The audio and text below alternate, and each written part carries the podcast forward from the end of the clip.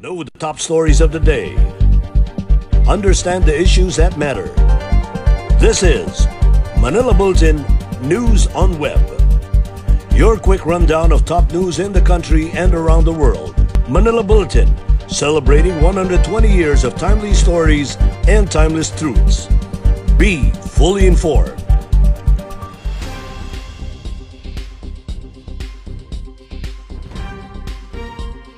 Hi, I'm Barbie Atienza. This is MB Now, and here are your news on web. President Rodrigo Roa Duterte has placed the national capital region, Bulacan, Cavite, Laguna, and Rizal under general community quarantine with heightened restrictions from May 15 to 31, 2021, following the recommendation of the Interagency Task Force. Also placed under GCQ with heightened restrictions are areas under the Cordillera Administration Region, other areas in Region 2, Region 4A, Region 4B, Region 10, Region 11, and Bangsamoro Autonomous Region in Muslim Mindanao. Meanwhile, the city of Santiago in Quirino Province in Region 2, Ifugao in the Cordillera Administration Region, the Zamboanga City in Region 9 were placed under MECQ for May 15 to May 31, 2021. Presidential spokesperson Harry Roque said other areas shall be placed under modified general community quarantine until the end of May. Under the heightened restrictions categories such as the NCR Plus, only essential travel into and out of the NCR Plus shall be allowed. Public transportation shall remain operational, such as capacities and protocols, in accordance with the Department of Transportation guidelines, while the use of active transportation shall be promoted. Interzonal travel from NCR Plus areas, except those conducted by authorized person outside residence or APORs, shall remain prohibited in GCQ areas with heightened restrictions. President Duterte has asked the public to forgo any fiestas this month as the country continues to grapple with the COVID-19 pandemic. Duterte made the statement as he announced the new quarantine classifications for selected areas in the country this month, including the National Capital Region Plus bubble area going to a stricter General Community Quarantine or GCQ. Duterte said God would understand why there would be no fiestas because of the ongoing health crisis. The president warned local government units that they will be held liable if they will not follow this order. Based on the Tourism Promotions Board Philippines website, there are at least 10 festivals in the entire country for the month of May. Meanwhile, President Duterte reminded the public to always follow health protocols, particularly wearing of face masks and shields, proper hand washing, and physical distancing. He likewise advised them to stay at home if they have nothing important to do outside. Sinasabi ko lang na Mayo, maraming fiesta. But I think I'll be more direct than what is written here. I do not attribute it to any other particular religion or what. But there are a lot of fiestas. Kasi predominantly Catholic country ito.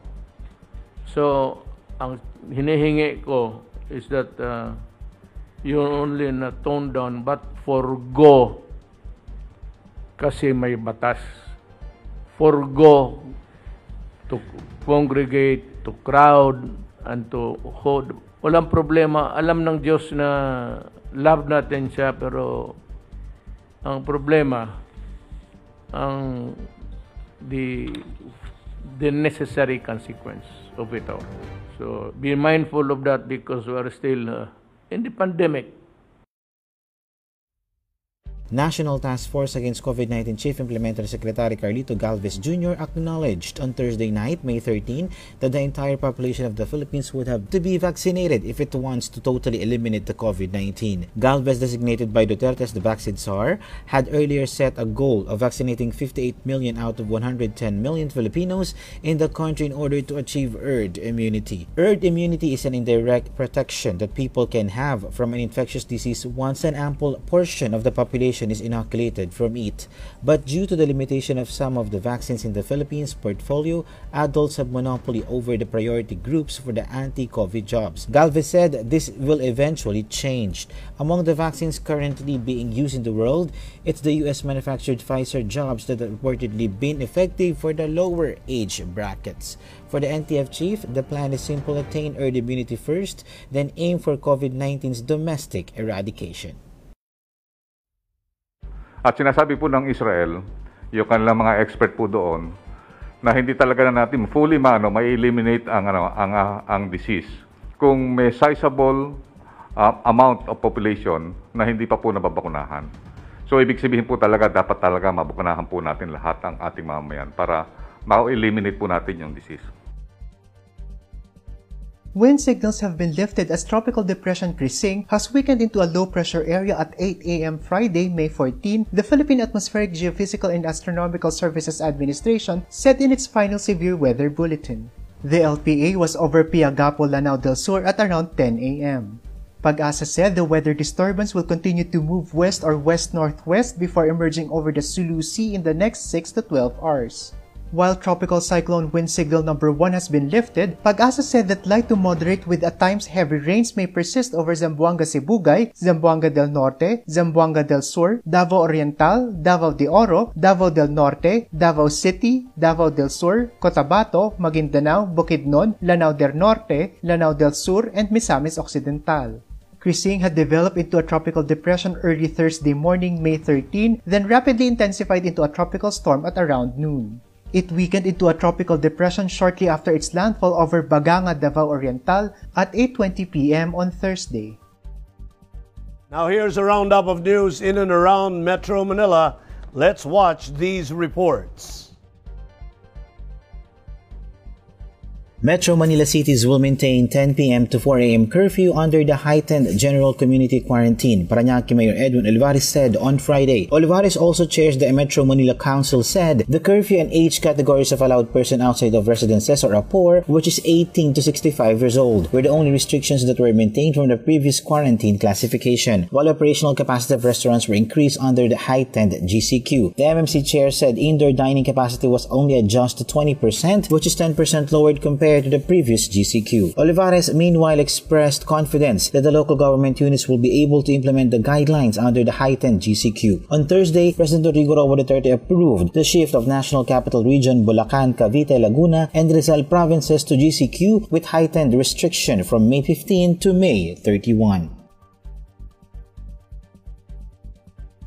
Medical frontliners in the city of Manila have started getting the Pfizer-BioNTech COVID-19 vaccine at the Santa Ana Hospital on Thursday, May 13. In a statement, local government said that 210 doses of the COVID-19 vaccine have been deployed to inoculate healthcare workers through the 6 districts' hospitals of the city. The city government received about 1,170 vials or 7,020 doses of Pfizer vaccines from the national government. Santa Ana Hospital Director Dr. Grace Padilla said that personnel from other district hospitals have been trained on the proper handling of Pfizer vaccines. While Pfizer vaccines have efficacy rate of 95%, Padilla explained that it should be handled very meticulously due to its recommended storage temperature of negative 70 degrees Celsius. The Muntinlupa city government will start inoculating residents with the Pfizer-BioNTech COVID-19 vaccine from the national government. It received 1,170 vials, equivalent to 7,020 doses of Pfizer-BioNTech brand Thursday and will administer starting today, May 14 to 18 at Ayala Mall South Park in Alabang. On Thursday, officials from the Department of Health and National Vaccination Operations Center joined Mayor Jaime Fresnedi in observing the Pfizer-BioNTech simulation activity at Ayala Mall's South Park. And let's take a look at the latest news in other parts of the country, and here are the details. Rising COVID-19 cases have prompted the city government of Iloilo to prohibit non-essential mass gatherings for 1 week. Mayor Jerry Treñas issued an executive order last May 12 barring gatherings that are purely recreational or that which is not intended for medical or humanitarian purposes. The executive order also limited the number of people that can be allowed in a venue, such as places of worship, offices, and restaurants. It also banned the operation of entertainment places including bars, clubs, concert halls and movie theaters, ferias or fairs, playgrounds, kiddie rides, and cockfighting. The Department of Tourism in Davao will investigate the alleged sexual harassment and gender discrimination allegedly committed against a transgender woman during her visit to a resort at the island garden city of Samaw. In a statement on Thursday, the agency maintained that it advocates gender equality and mainstreaming and deplores gender-based harassment or discrimination. As a result of the incident last Saturday, the management was prompted to announce on Wednesday that it would no longer accommodate transgender guests to avoid discrimination due to lack of facilities to cater to them. The DOT urged tourism stakeholders to abide by the national laws on gender and development.